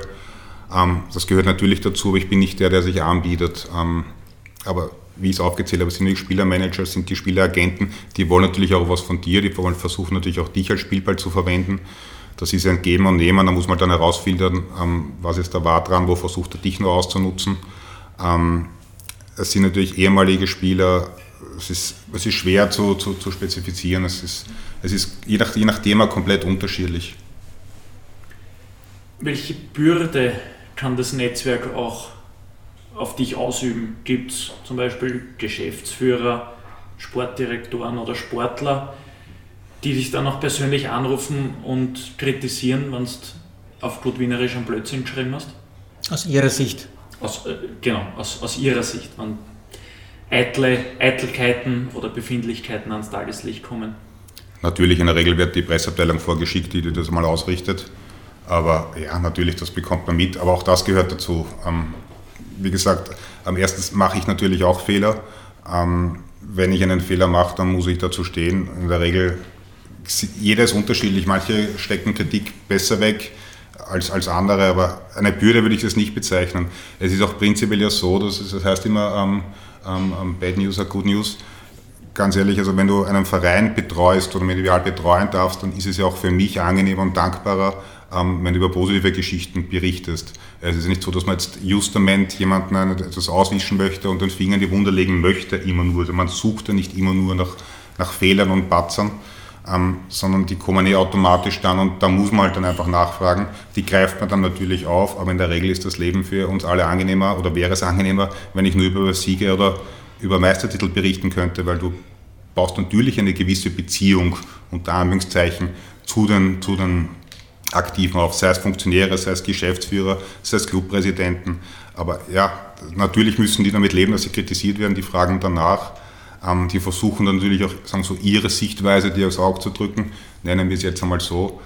Aber gezielt, um jemandem zu schaden, etwas zu schreiben, nur weil es vielleicht eine bessere Geschichte wäre oder vielleicht jetzt die oder die Fangruppierung das jetzt gerne lesen würde, mache ich, mache ich sicher nicht, sondern sehr wohl bei der Wahrheit bleiben. Jeder geht halt anders damit um mit der Kritik. Du hast äh, vorhin schon angesprochen, die Entwicklung im Online-Bereich. Wie du mhm. begonnen hast bei der Kronenzeitung, hat es ja eigentlich ausschließlich Print gegeben. Mhm. Mittlerweile habt ihr mit krone.at auch eine sehr reichweitenstarke Online-Plattform. Wie geht es dir damit mit der Verschmelzung Online-Print oder anders gefragt, wie weit seid ihr bei der Kronenzeitung? Also Krone.at, die, die, die, Zahlen sind sehr, sehr gut. Ich glaube, die Entwicklung ist sehr gut und ähm, die Verschmelzung geht einfach Schritt für Schritt voran. Ähm, jetzt in meinem Fall ähm, wahrscheinlich noch nicht ganz so weit wie vielleicht bei einigen anderen Medien, weil wir einfach ähm, so stark sind, auch so regional in der Berichterstattung sind, dass wir uns noch größtenteils auf Print konzentrieren können. Ähm, ein, ein, Umdenken hat halt einfach stattgefunden. So wie ich eingangs gesagt habe, wenn ich einen Transfer um 10 Uhr in der Früh weiß, ähm, dann ist halt die große Überlegung, heute ist bis nächsten Tag in der Früh und kann ich am nächsten Tag in der Printausgabe mit dem Transfer exklusiv erscheinen. Ähm, dann weiß ich um 10 und, und spekuliere oder riskiere und um 17 oder 18 Uhr kommt dann die Geschichte von irgendeiner Online-Plattform ähm, raus.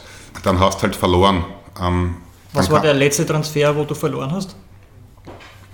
Boah also ich weiß jetzt beim, beim Robert Lubicic und beim, beim, beim Grüll von Ried habe ich gewonnen, wenn man das so nennen möchte, ähm, bei Rapid. Ähm, ich muss gestehen, ich weiß es nicht, das ist aber nicht lange her, aber da habe ich mich dann wirklich geärgert halt. Ähm, oder geärgert, das gehört einfach dazu, da muss ich einfach umdenken und selber muss man halt einfach abwägen, glaubt man, hält das oder hält das nicht, die Information, die man hat. Ähm, ich, muss gestehen, ich weiß es jetzt in dem Fall wirklich nicht, aber es ist auch schon einige Male vorgekommen. Und das ist dann natürlich ärgerlich. Also da muss ich halt einfach umdenken und einmal schnell die Information online raushauen ähm, und dann einfach im Print die ausführlichere, recherchiertere Geschichte einfach haben. Thema Online. Auch Vereine und Verbände haben sich digital weiterentwickelt. Teilweise kann man bei großen Vereinen auch ähm, von eigenen Medienhäusern mittlerweile sprechen. Also in Österreich lebt Red Bull, also Red Bull Salzburg vor in Deutschland dominieren vor allem die Bayern, der DFB und Dortmund. Inwiefern hat sich äh, dahingehend auch deine Arbeit mit verändert? Dass eben Vereine und Verbände in der Content-Erstellung und Content-Produktion, nennen Sie es bewusst provokant, ähm, etwas mächtiger geworden sind in den letzten Jahren? Du formulierst es jetzt aus Sicht der Vereine, der Verbände eh sehr positiv. Ähm, ich formuliere es vor allem aus Sicht des Simon Peter Kranz. Da hatten wir schon unsere Diskussionen. Ähm, lass, lass, unsere Hörer teilhaben nein, an deiner Meinung. Es ist legitim, es ist jetzt natürlich so, es ist die Situation erschwert, weil Corona und teilweise sind wir sogar noch angewiesen ähm, auf die Zitate, die die Vereine, die Verbände uns liefern, weil wir anders teilweise gar nicht mehr die Möglichkeit haben, an die Athleten heranzukommen. Das ist natürlich aus unserer Sicht frustrierend, ist auch ehrlich gesagt meiner Meinung nach nicht ganz Sinn der Sache. Ähm, da hätte man dann schon bald eine Situation wie in England. Da wirst du aus der Premier League überhaupt keine Spielerzitate mehr in den Zeitungen finden, sondern da bemüht man sich halt nur noch irgendwelche TV-Experten, sprich Ex-Profis zu zitieren und jeder, der vor 10, 15, 20 Jahren einmal gegen einen Ball getreten hat, darf halt dann seine, seine Meinung kundtun und das sind dann die großen Aufreger, wenn irgendein ehemaliger dann einen aktuellen Spieler kritisiert. Ich finde die Entwicklung es ist nachzuvollziehen aus Sicht der Vereine, aus Sicht der Verbände, aus Sicht der Spieler. Ähm, wir, wir, das Problem ist halt, du kriegst halt nur noch den, den Einheitsbrei, du kriegst halt nur noch dann diese, diese allglatten Typen.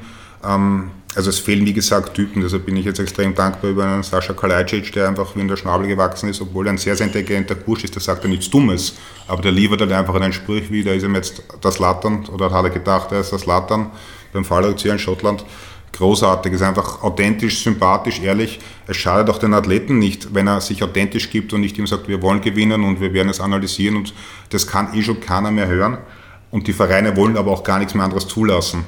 Und das macht das ganze Geschäft einfach langweilig und ich verstehe es auch nicht ganz, weil ja auch die Spieler selber wollen ja auch eine Marke werden und die Vereine brauchen ja auch Spieler zum Beispiel, die sie als Aushängeschild, als Kapitän dann anpreisen können und die Gesichter gehen ja komplett verloren. Es betrifft jetzt vor allem durch den Fußball. Nochmal, ich verstehe es, weil gerade jetzt mit den Online-Medien, mit dieser ähm, möglichst schnell Klicks generieren, natürlich die Schlagzeilen immer reißerischer werden, immer reißerischer werden und, und also Sätze verdreht werden, Aussagen Hauptsache nur noch, du kriegst diese eine Schlagzeile online. Ähm, teilweise halt schon unseriös, ist leider so. Also jetzt nicht bei uns, aber es gibt halt so Plattformen. Ich verstehe es. Ich finde es einfach die falsche Entwicklung oder ich, ich hoffe oder ich denke, dass es da irgendwann noch ein Zurückrudern geben muss, weil so wie es jetzt halt läuft, jetzt ist es notwendig wegen Corona, ähm, wird es keinen Gewinner geben auf keiner Seite. Du sagst, unserer Sportwelt fehlen die Typen. Führst du diese Diskussion auch mit den Medienverantwortlichen von den Vereinen oder mit den Spielern selbst? Mit den Spielern selbst brauchst du, das, ähm, brauchst du dieses Gespräch gar nicht führen, weil die Spieler ja ähm, nicht sehen, was es ihnen bringt, wenn sie medial präsent sind. Also die Spieler erkennen teilweise gar keinen Mehrwert für diese Medienarbeit oder in der Öffentlichkeit zu stehen. Wenn sie dann einmal berühmt sind oder wenn sie Stars sind, ähm, ist, es, ist es eher eine, eine, eine, Belastung, eine Qual. Das Gefühl habe ich. Man muss jetzt wieder unterscheiden. Ähm, bei Rapid zum Beispiel, das sind alles noch zu 99 Prozent bodenständige, normale Burschen. Aber auch die müssen einfach extrem aufpassen, was sie sagen, weil einfach gerade bei Rapid jeder Satz ähm, eine Schlagzeile sein kann oder teilweise du kannst ein langes Interview führen ähm, und dann wirst du in einem Online-Portal aus dem Interview nur einen einzigen Satz als Headline haben, komplett aus dem Zusammenhang gerissen, um die Klicks zu, zu, zu generieren. Deshalb passen die Spieler natürlich auch auf. Also mit den Spielern brauche ich nicht reden und die Medienverantwortlichen der Vereine der Verbände wissen es selber auch, aber sie haben einfach eine Ruhe, wenn sie gar keine Aufreger mehr, für gar keine Aufreger mehr sorgen können. Denen ist es ja letztlich auch egal, ob es langweilig ist oder nicht. Ich glaube, es sollte sich mehr die Marketingabteilung der Vereine und der Verbände. Sagen, bin, bin ich nicht der Meinung, dass das den Vereinen wurscht ist, weil die wollen ja Spielertypen haben und die wollen vermarktbare Typen haben. Naja, aber das ist eine interne Geschichte der, der Vereine dann, aber da muss sich die Marketingabteilung mit der Presseabteilung zusammensetzen. Ähm, aber zum Beispiel bei, bei, bei Rapid ähm, gab es viele Jahre den Fußballgott, den Steffen Hoffmann. Ähm, braucht mit diskutieren, ist natürlich für alle Bereiche ideal als Aushängeschild. Dann kam der Stefan Schwab, auch noch eine, eine ideale Lösung für den Kapitän. Und in der heutigen Saison, würde ich sagen, hat Rapid eigentlich drei Kapitäne, so quasi die Rollen einfach aufgeteilt. Da gibt es halt einen Dejan Lubicic, der ein exzellenter Fußballer ist, der Kapitän auf dem Feld. Dann habe ich einen, einen Christopher Dieber, der ist leider verletzt, der ist so quasi in der Kabine, so als Sprachrohr. Ähm, und dann gibt es auch den Max Hoffmann, ähm, der dann bei den Interviews einfach ähm, vorderster Front geschickt wird, wenn es heikle Themen gibt, der einfach eloquent ist, der auch hin und wieder mal einen Spruch raus hat, aber da wird eine Rolle dann auf drei Personen aufgeteilt. Da sieht man halt, wie schwierig es eigentlich schon ist, solche Typen zu finden. Bei der Wiener Austria fällt mir momentan gar keiner ein. Grünwald ja, aber er hat Probleme, dass er sportlich halt momentan nicht auf Touren kommt. Ähm, und wenn die sportliche Leistung nicht passt, ist es auch schwer, dich als, als, als Sprachrohr nach außen hinzustellen. Aber die Typen gehen eindeutig verloren. Aber wie du gesagt hast, Marketingabteilung ist dann gefordert. Wenn sie es wollen. Wie könnte man aus deiner Sicht dem entgegenwirken? Ähm, eine, eine, Spur mehr Gelassenheit, glaube ich, würde uns in, in, in, vielen Bereichen einfach gut tun und auch in, in diesem Bereich.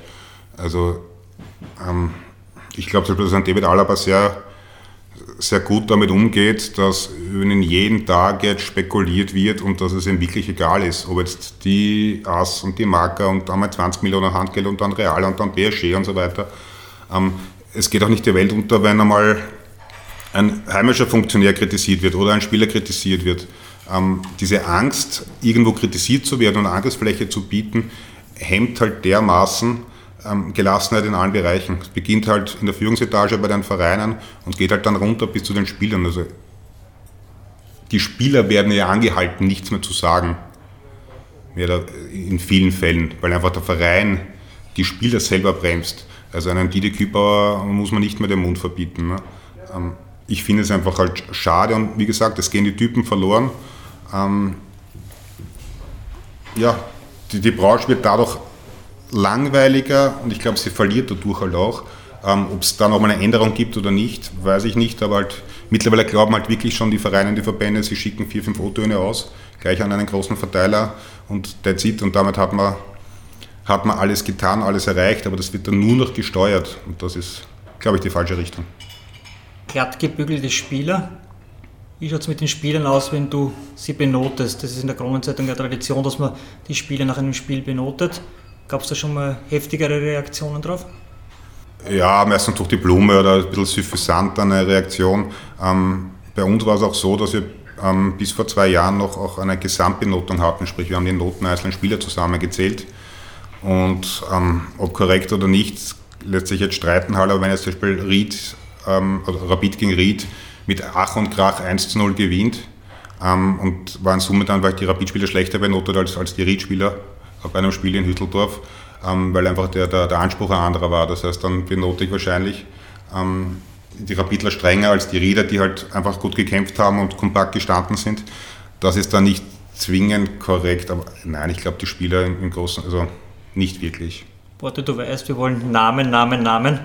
Welcher Spieler war der Letzte, der dich angerufen hat oder dich angesprochen hat oder dir durch die Blume gesagt hat, dass deine Benotung aus seiner Sicht nicht korrekt war? Ähm, aber beide mit Schmäh verpackt. Bleibt unter uns. Bleibt unter uns, ist okay. Beide mit Schmäh verpackt und beide humorvoll genommen. Aber die letzten Kommentare über die Benotung sind von den letzten beiden Rapid-Kapitänen gekommen bei mir. Ja, was haben die gesagt? Oder bei welcher Partie waren sie unzufrieden? Das war einmal was der Stefan Hoffmann und einmal was der Stefan Schwab. Aber sie haben es so suffisant und humorvoll eigentlich gemeint, aber du hast schon gemerkt, okay, sie lesen es zumindest. Aber da ging es dann großteils ähm, auch um die Gesamtbenotung. Das war eben genauso ein Fall dann, wo Rapid dann mit Ach und Krach gegen einen sogenannten Underdog daheim in 1 gewinnt. Aber diese Gesamtbenotung, also diesen Hinweis haben wir auch verstanden, haben wir daraufhin auch eingestellt. Aber so kommt man wenigstens drauf, dass sie deine Berichte lesen, weil äh, generell hast du, wenn du den Spieler fragst, hast du das gelesen, sagt er, ich konsumiere keine Medien. Ganz dürfte es nicht sein. Das glaube ich nicht, das hört man auch sehr oft von Trainern. Ähm, ich glaube, es gehört auch, also gerade für Trainer, glaube ich, gehört es auch dazu, ungefähr zu wissen, wie, wie das Umfeld jetzt so tickt, wie die Stimmungslage ist, das einzufangen. Aber mag auch durchaus sein, dass sie dann nicht die Zeitung oder, die andere Zeitung lesen, aber zumindest aus dem Freundeskreis kommen, wenn es Aufreger gibt, sehr schnell mittlerweile auf die Hände. Also ich glaube, dass die sehr wohl Bescheid wissen. Also mich hat auch der, der vor zwei Jahren habe ich mal der Richard Strebinger angerufen, ähm, den ich wirklich sehr schätze und das ist ein, ein Vollprofi und extrem akribischer Arbeiter und so quasi, warum ich ihm zitiere, mit dass er Rapid verlassen möchte. Und das habe ich nicht gemacht. Ähm, und das stimmt auch nichts, hat er auch, hat auch nicht gesagt, sondern das war ein Laola-Artikel, der auf die Krone verweist, wo sie einfach dann aus einem Interview eine Passage rausgenommen haben und die Sätze davor und danach einfach weggelassen haben und daraus eine Headline gemacht haben. Und die Geschichte kam über, übers Handy, also hat der, der, der Richard Schrebinger als Laola-Geschichte aufs Handy bekommen mit Verweis auf die Krone. Hat, der hat aber nie die Krone gelesen gehabt, hat sich trotzdem bei mir nachgefragt, ist der Kreta, aber das habe ich nicht gesagt. Ne? Da verstehe ich dann auch die Spieler, dass sie sehr, sehr aufpassen, ähm, was sie sagen, wenn sowas dann heutzutage passiert. Mhm. Jetzt nichts gegen Laola, das betrifft zig andere Online-Plattformen wahrscheinlich auch. Und es wird auch, auch, bei der, auch selbst bei Krone.at natürlich, ähm, schlucke ich dann teilweise meinen, meinen Kollegen natürlich so eine andere Art von Journalismus, weil einfach. Äh, es geht um Klicks. Es geht um Klicks und du musst einfach sehr, sehr prägnant und in Kürze es einfach schaffen, dass die Leute draufklicken. Ne? Und da wirst du halt dann ähm, sehr verkürzt und sehr reißerisch bei der Headline. Das ist eine eigene Kunst, die ich auch erlernen werde müssen. Die Sportbranche in Ländern wie Österreich und der Schweiz ist eine sehr kleine. Jeder kennt jeden, es menschelt sehr stark und man lebt teilweise schon in einer Art Blase. Wie schwer fällt es da bei deiner Arbeit, Emotionen abzugrenzen und Distanz zu wahren? Mittlerweile gut. Ähm, leicht fällt es dir? Mir fällt es leicht, ja. Also ich glaube, ich habe es ich eh schon gesagt, natürlich ist es einfach angenehmer, wenn du über positive Geschichten und über Siege berichtest, weil du natürlich ähm, die Spieler kennst, die, die Aktiven kennst und soll nicht auch mitleidest und ähm, du dich ja dann auch schon auch mitfreust, wenn sie erfolgreich sind. Es macht einfach mehr Spaß, wenn du mit jemandem redest und ich mir die Frage stellst, warum habt ihr wieder versagt, warum ist der schief gegangen, was rennt da schief, warum es macht natürlich den Job angenehmer, ähm, über Siege zu, zu, zu, schreiben. Die Emotionen blendest du auch. Ich selber war Fußballfan ähm, und ähm, Du sagst, war Fußballfan? sag so, nein, ich bin Fußballfan, ich war Rapid-Fan. Ähm, kann ich auch offen, offen sagen, weil sonst wäre ich wahrscheinlich auch nie in diesen, diesen Job gekommen. Hat sich jetzt ergeben dass, ich, ergeben, dass ich über Rapid berichten darf. Aber was du halt sehr, sehr schnell verlierst in dem Job, ist halt die Emotion oder das Fansein. A, weil du dich an den Spielern nah dran bist, an Aktiven dran bist, dieser ganze Reiz, diese Faszination, die zum Fansein gehört, dieses Weite weg, das Unerreichte ist weg. Und B, weil es halt einfach nur noch ein Job ist so brutal es jetzt klingt. Also das ist das, was mir schon vielleicht leid tut. Ich kann nicht einfach nur noch wie ein Fan ganz entspannt, euphorisch ein Spiel mir anschauen, sondern du siehst es nur noch aus, aus, aus Jobsicht. Also das ist, die Distanz ist jetzt einfach normal gegeben, also diese, diese Leichtigkeit ist verloren gegangen.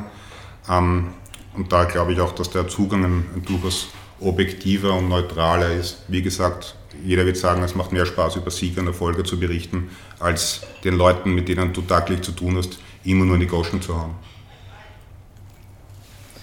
Gibt es aus beruflicher Sicht irgendein Event, irgendein besonderes Spiel oder vielleicht sogar eine ganze Saison, auf die du besonders gerne zurückblickst in 20 Jahren Kronenzeitung?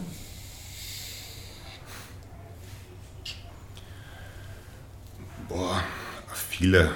Die Eishockey-WM 2005 in Wien, wenn ihr Geschichten hören wollt. Ähm, da ist neben mir gesessen im Pressezentrum, schieß mich tot, die Düsseldorfer Spatzenpost. Der hat das komplette Layout am Bildschirm gehabt und äh, hochprofessionell.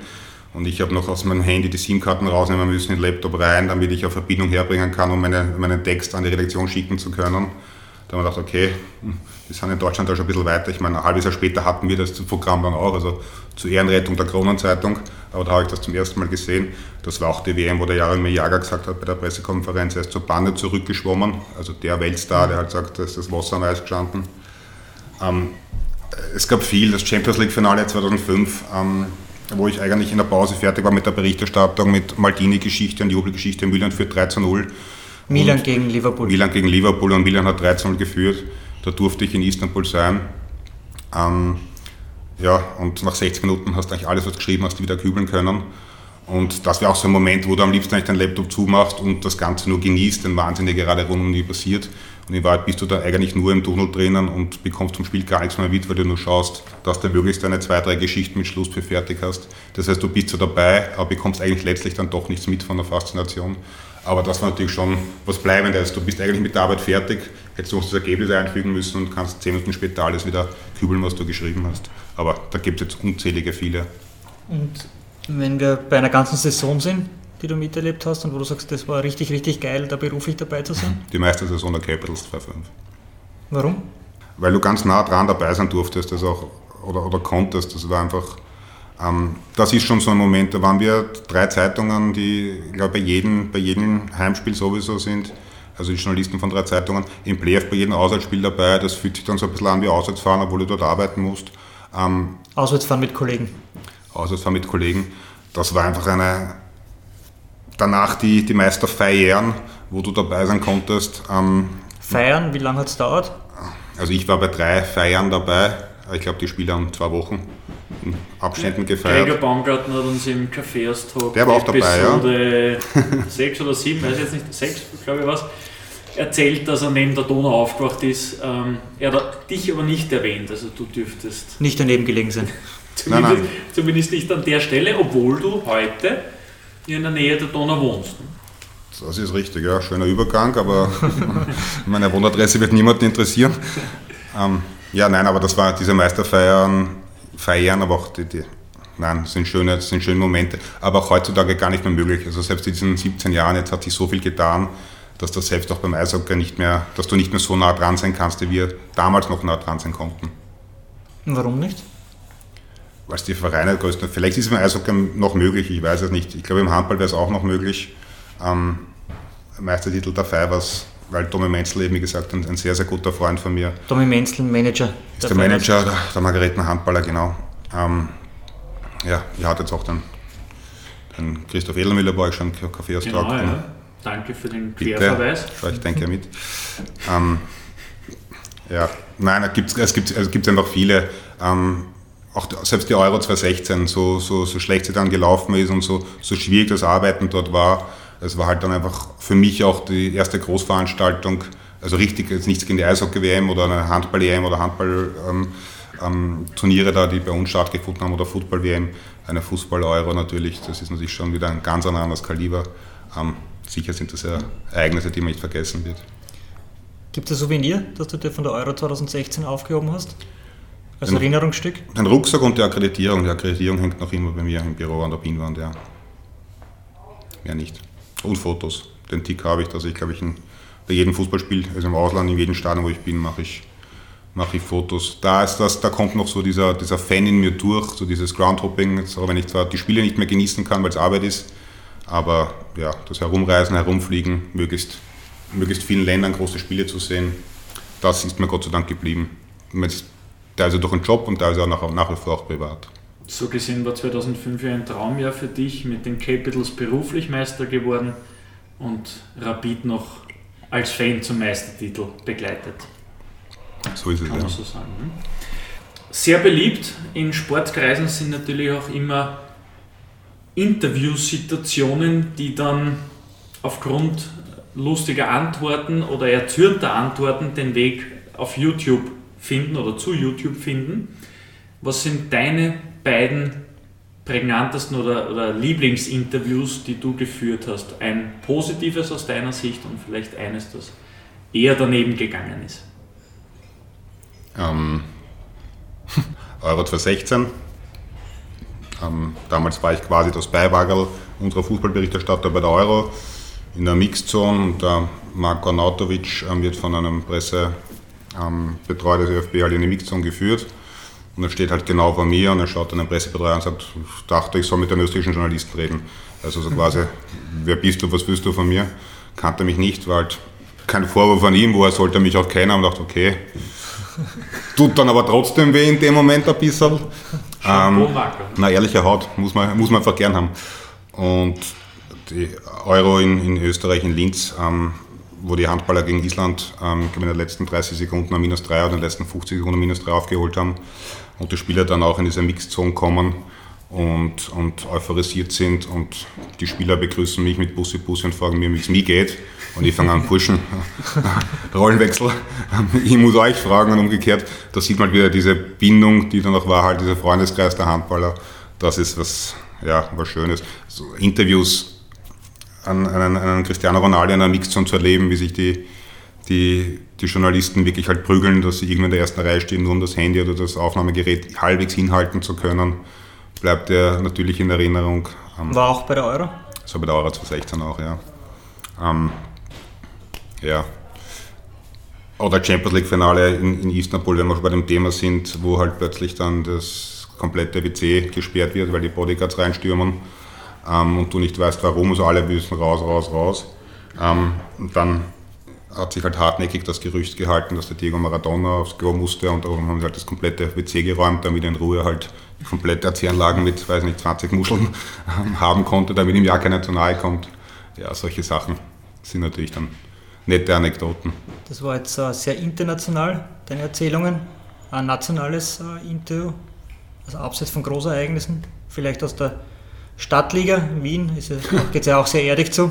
Ja, der ähm, Meisterfeier, Stadtliga, mit dem Trainer ausgemacht, dass man dann am nächsten Tag, war klar, dass er feiern geht, dass wir am nächsten Tag ähm, telefonieren. Und ich habe dann eben dann für die Geschichte für die Zeitung und damals kein Handy noch, sondern ein Festnetz und habe halt bei ihm zu Hause angerufen, 13.30 14 Uhr. Und ähm, ich glaube, die Tochter war es, also auf jeden Fall ein kleines Kind hebt halt ab und ich sage, du kann ich bitte den Papa sprechen und sagt, na du, das geht nicht, aber der Papa schlaft noch und da gehe ich nicht rein ins Zimmer, das stinkt so.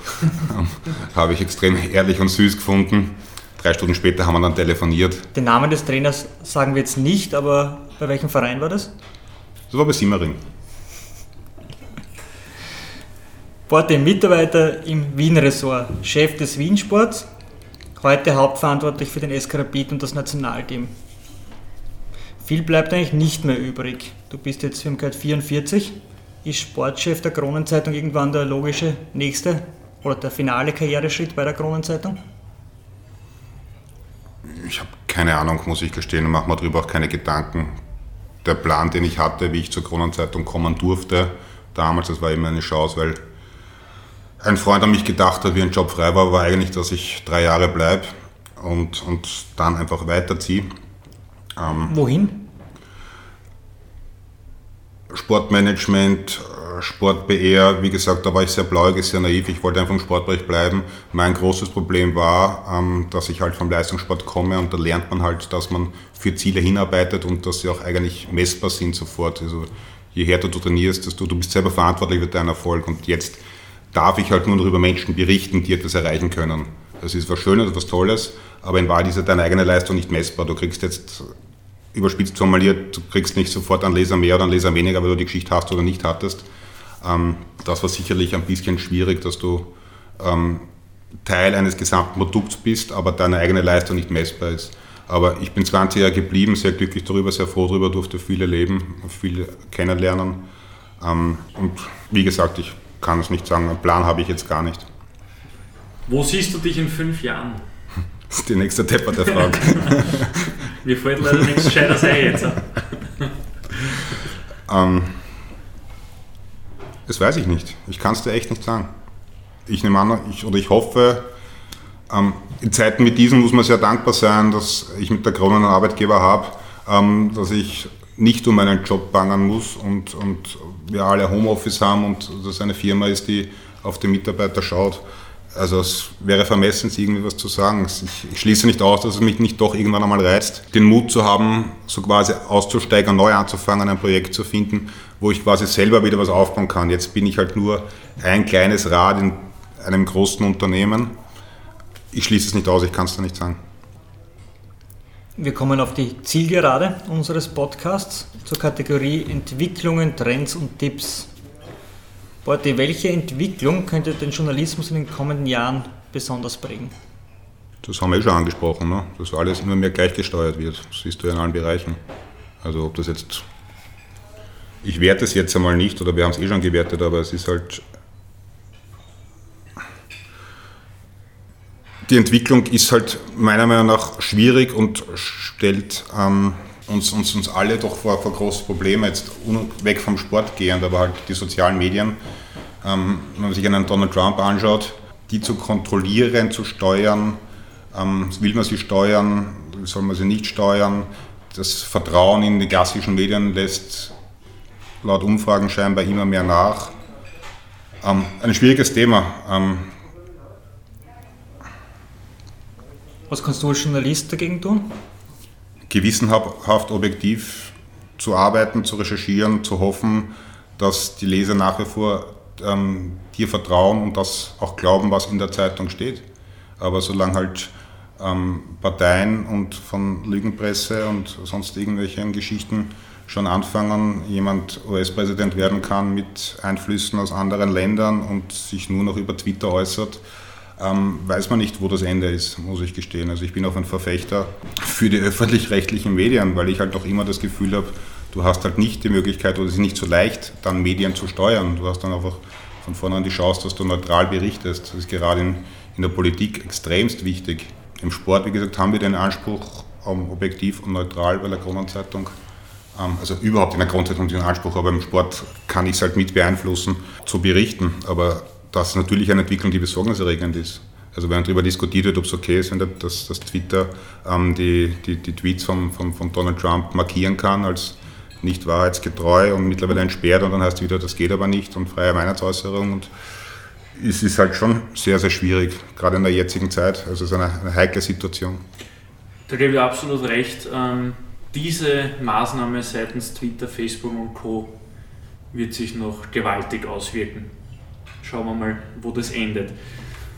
Krone.at sponsert die E-Bundesliga, äh, Österreichs größten E-Football-Wettbewerb, wird E-Sports auch künftig auf den Sportseiten, also auf den Print-Sportseiten der Kronenzeitung vertreten sein, vielleicht sogar seinen Fixplatz haben und werden wir vielleicht in fünf Jahren Rainer Bortenschlager als E-Sports-Journalisten kennenlernen.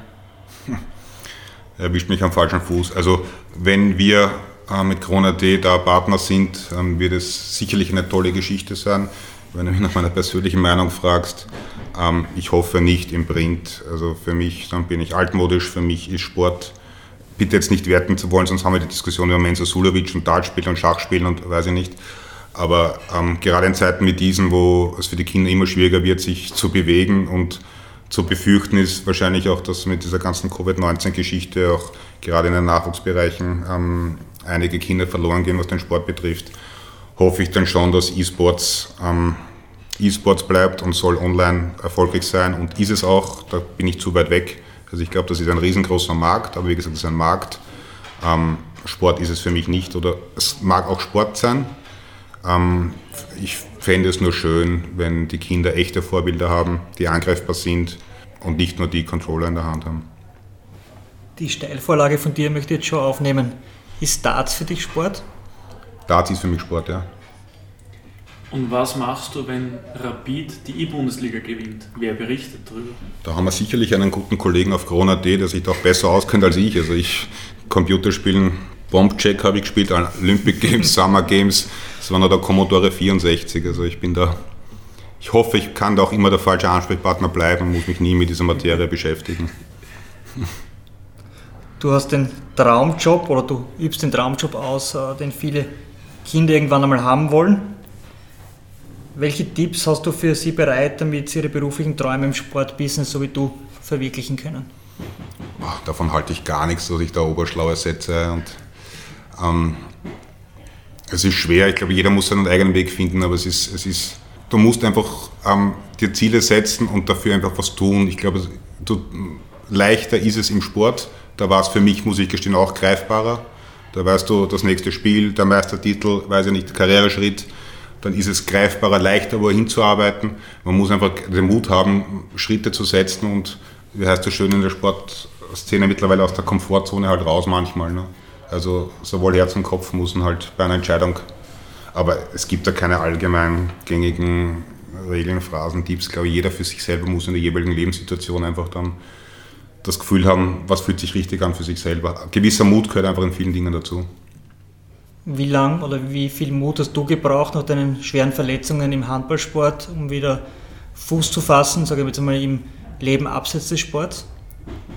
Weil man hat doch äh, gewisse Vorstellungen, wie sich das, äh, die sportliche Karriere weiterentwickelt und dann geht das plötzlich nicht auf. Nein, das ist natürlich brutal und ähm, brutal ist es halt, wenn du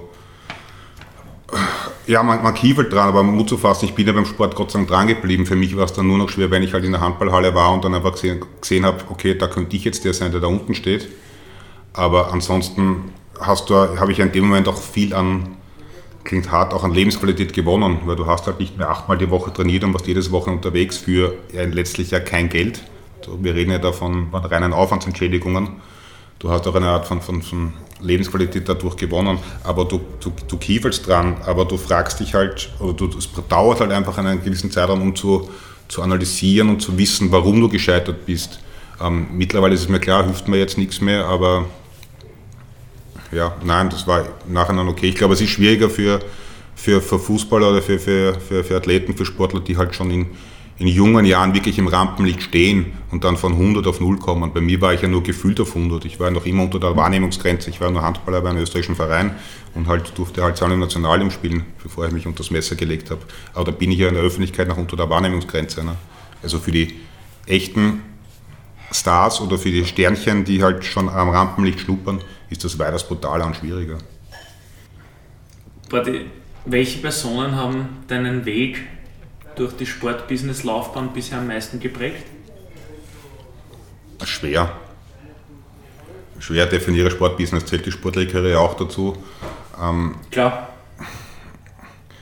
Klingt jetzt ganz sentimental, aber am meisten geprägt hat mich einfach mein Vater, auch was die, die Sportbegeisterung betrifft. Ja, dann ist es schwer, dann sind es viele ehemalige Chefs, absolute Respektspersonen, ein Michael Kuhn, mein erster Krone-Sportchef war, ähm, die ich halt als, als, Kind noch vom Fernsehen gekannt habe und dann sitzt du ihm gegenüber bei der Redaktionsbesprechung und so. Ähm, du nimmst dir von, von, von jedem etwas mit. Ähm, ich habe einige angesprochen schon im Vorhinein. Selbst ein, ein, ein, Peter Kleimer mit seinem Idealismus und seiner Begeisterung ist ansteckend und, und, und, und prägt einen. Könnte ich so viele, viele aufzählen, würde ich vielen Leuten Unrecht tun, wenn ich sie nicht aufzähle. Also gerade im Sport, das ist das Schöne am Sport, sind einfach so viele tolle, teils ehrenamtliche Personen am Werk, ähm, könnte man extrem viele vor den Vorhang holen.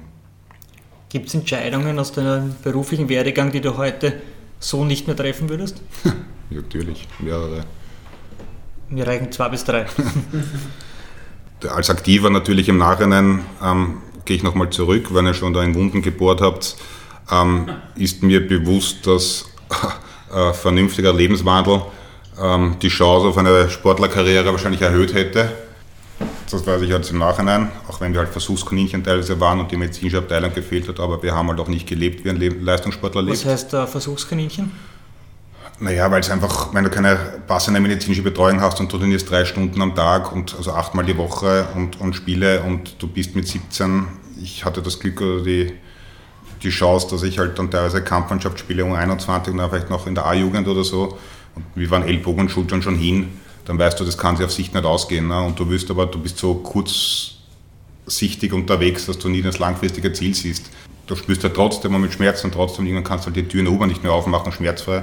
Und dann war es dann. Das meine ich halt mit Versuchskaninchen, was kann man aus den Burschen rausholen. Also nicht nur mich, sondern es war bei uns, glaube ich, fast eine ganze Generation, die es letztlich dann nicht geschafft hat. Was war die Frage nochmal? welche Entscheidungen du heute naja, so nicht und dann natürlich würdest. Geschichten, ähm, Fehler, die ich natürlich dann bereue und die mir dann halt auch leid tun und wo man sich einfach nur entschuldigen kann. Auch das ist passiert natürlich. Ne? Zum Beispiel? ähm, ähm, also ich bin einer, der sich extrem an, an, an Grundsätze hält. Das heißt, Off-Records bleibt Off-Records. Sprich, was dann gesprochen wird, ist einfach nur für mich ein Hintergrundwissen oder vielleicht sogar dann ein, ein freundschaftliches Gespräch das habe ich mit einem österreichischen Teamspieler geführt vor ein paar Jahren. Ähm, gesagt, ich mache keine Geschichte und am, am, am, nächsten Tag dann, also wir haben einfach lang geplaudert, lang geplaudert und ähm, am nächsten Tag dann Redaktionsbesprechung hatten, sie war halt ein, ein, ein richtiger Aufmacher gefehlt und das heißt, eigentlich sollten wir noch das thematisieren und das thematisieren und dann kam es genau zu dem Punkt, worüber ich mit dem einen Spieler gesprochen habe und sage, ja, da kann ich was machen und ich habe dieses Zitat von ihm sogar als, als Schlagzeile dann rausgehauen und äh, im Nachhinein muss ich sagen, Blackout, geistig umnachtet. Also es war wirklich, war mir extremst unangenehm. Ähm, die Geschichte ist gegangen, also die Schlagzeile war dann in England immer zitiert worden, in Deutschland, so gefühlt quer In England, weil der Spieler damals in England gespielt hat. Kannst noch so viel nachbauen, aber... die Freundschaft ist beendet nach dem Tag. So ist es. Ähm, mir ist es sogar jetzt noch unangenehm, wo es natürlich ausgesprochen ist und geklärt ist, weil es mir wirklich unangenehm ist, nicht meine Art. Das hat dann einfach Wellen geschlagen. Bei uns Internets geheißen, quasi super Geschichte. Und ich habe mir gedacht, eigentlich, puh, was bist denn du für ein. Mhm. Ähm, das hat dann Wochen, Monate gedauert mit mehrmaligen Entschuldigen, dass da wieder Vertrauensbasis auf. Eigentlich nicht zu entschuldigen, das ist auch nicht mein Stil, nicht meine Art und so möchte ich auch nicht sein. Also das ist mir ganz wichtig, das ist ähm, Schlagzeilen und ja, und bestmöglich ausrecherchiert und wahrheitsgetreu. Aber da habe ich wirklich geistig umnachtet Vertrauen missbraucht und unangenehm aufgrund der, wobei das, das war halt mir persönlich einfach extremst unangenehm und die mit den größten Folgewirkungen war einfach Rabid gegen Slovan Bratislava, wo mir schon in Bratislava auf der Pressetribüne Laptop und Handy und alles geflattert worden ist, während wir bei den Interviews waren und da war ich schon so Hass muss ich gestehen, weil es auf einer abgesperrten Pressetribüne. Und dann kommen die Slowaken nach Wien, da war die Geschichte mit U-Bahn-Trasse ähm, und, und Ausschreitungen und so weiter. Und dann ist dieses Spiel und wir sitzen auf der Längsseite relativ weit unten und ich schaue rechts rauf Richtung, Richtung Block West, rechts rüber und schaue noch kurz hin und sehe dann eine mächtige Choreografie und denke mir dem, das ist jetzt der Mittelfinger. Und denke so, das ist so quasi die passende Antwort auf die Deppen, die sich da wie Tiere aufführen in Wien und hat mir gut reinpasst. Und ich schreibe da in meiner Kolumne dann, ich habe drei Einheiten von dieser Geschichte, wie gesagt, nur kurz rübergeschaut und für mich einfach auf meiner eigenen Grant in dem Fall jetzt auf Slowan, weil die halt erst da null Hilfe gab, auch mit, mit Handy und Autoschlüssel und so weiter. Ich dachte, hey, einmal super Choreo und schreibe dann nur Schlusssatz-Choreografie, so einmal so eine deftige, aber vielleicht passende Choreografie der Rapid-Fans mit dem Mittelfinger. Ähm, das war kein Mittelfinger, das war das Wappen von Hütteldorf.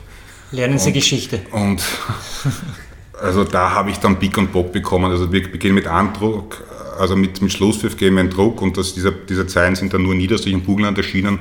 Das hat aber schon gereicht. Dann eine halbe Stunde später wurde ich darauf aufmerksam gemacht, ich im Gespräch sofort geändert natürlich. Dann war es schon spät und dann ist halt losgegangen. Also das war dann schon ein gewaltiger Shitstorm und das war sehr unangenehm. Und da bleibt ja dann noch nichts anderes über, obwohl ich in dem Fall den Mittelfinger für passend gefunden hätte. aber ähm, ja, da musste ich mir einiges anhören, zu Recht anhören, aber wenn du mal die, die Fanszene des SK Rapid verkraulst, ähm, kann man sich vorstellen, dass da durchaus unangenehme E-Mails auf einen zukommen. Um positiv abzuschließen, welche, auf welche Entscheidungen bist du besonders stolz in deiner Sportbusiness-Laufbahn? dass der, der Mensch für mich immer wichtiger ist als der Athlet und die Schlagzeile. Das ist jetzt, klingt vielleicht jetzt geschäftsschädigend, aber, aber ja, das ist ein, ein, ein beinhartes Geschäft, eine beinharte Branche. Ähm, es geht, wie wir schon zigmal gesagt haben, um Klicks, um Schlagzeilen, um Quote. Aber ja, dass er mich da, deshalb ist mir die eine Szene mit, also die eine Aktion ähm, mit, dem, mit dem österreichischen Teamspiel einfach so extrem peinlich, weil das bin nicht ich. Und abgesehen von, von dem vorbei ist mir der gleichen 20 Jahre nichts passiert und das wird auch immer so, hoffe ich, immer so bleiben, weil selber in den Spiegel schauen zu können, ist mir wichtig als eine Schlagzeile. Warte, jeder Marathon endet mit einem Sprint und deshalb gehen wir jetzt nur zum Word Rap über. Ich bin noch nie einen Marathon gelaufen. ja, jetzt lernst du es kennen, die Erfahrung. Und jetzt, geht's, jetzt gehen wir da erstmalig am heutigen, in, in der heutigen Episode nicht mehr die Zeit, sondern jetzt wollen wir schnelle, knackige Antworten von dir. Wir machen es da aber ein bisschen leichter und geben dir Wortpaare mit auf den Weg und keine offenen Fragen. Los geht's. Rapid oder Nationalteam? Rapid. Print oder online? Print. Handball oder Fußball? Handball. Diego Maradona oder Antonin Panenka? Panenka, über den geht nichts drüber. Und wenn wir Steffen Hofmann noch ins Rennen werfen? Panenka. Wien-Chef oder österreichweites Sportressort? Weder noch. Bin zufrieden. Studium oder direkter Berufseinstieg? In meiner Branche direkter Berufseinstieg. Südamerikanischer oder europäischer Fußball? Südamerika. Argentinien. Muss man noch unterscheiden. Argentinien vor allem. Journalismus in den frühen 2000er Jahren oder Journalismus in den frühen 2020er Jahren? 2000er Jahren. Kaffee oder Tee? Einmal musst du entscheiden. Weder noch. Beides nicht. Borte, danke fürs Gespräch. Danke, dass du bei uns zu Besuch warst im Kaffeehaustag und viel Erfolg weiterhin. Für die nächsten 20 Jahre bei der Grode. Hat mich gefreut, vielen Dank. Euch auch mit dem Podcast. Dankeschön. Kaffeehaus-Talk, der Sportbusiness-Podcast für Deutschland, Österreich und die Schweiz. Von und mit Lorenz Kirschlager und Simon Peter Karamza.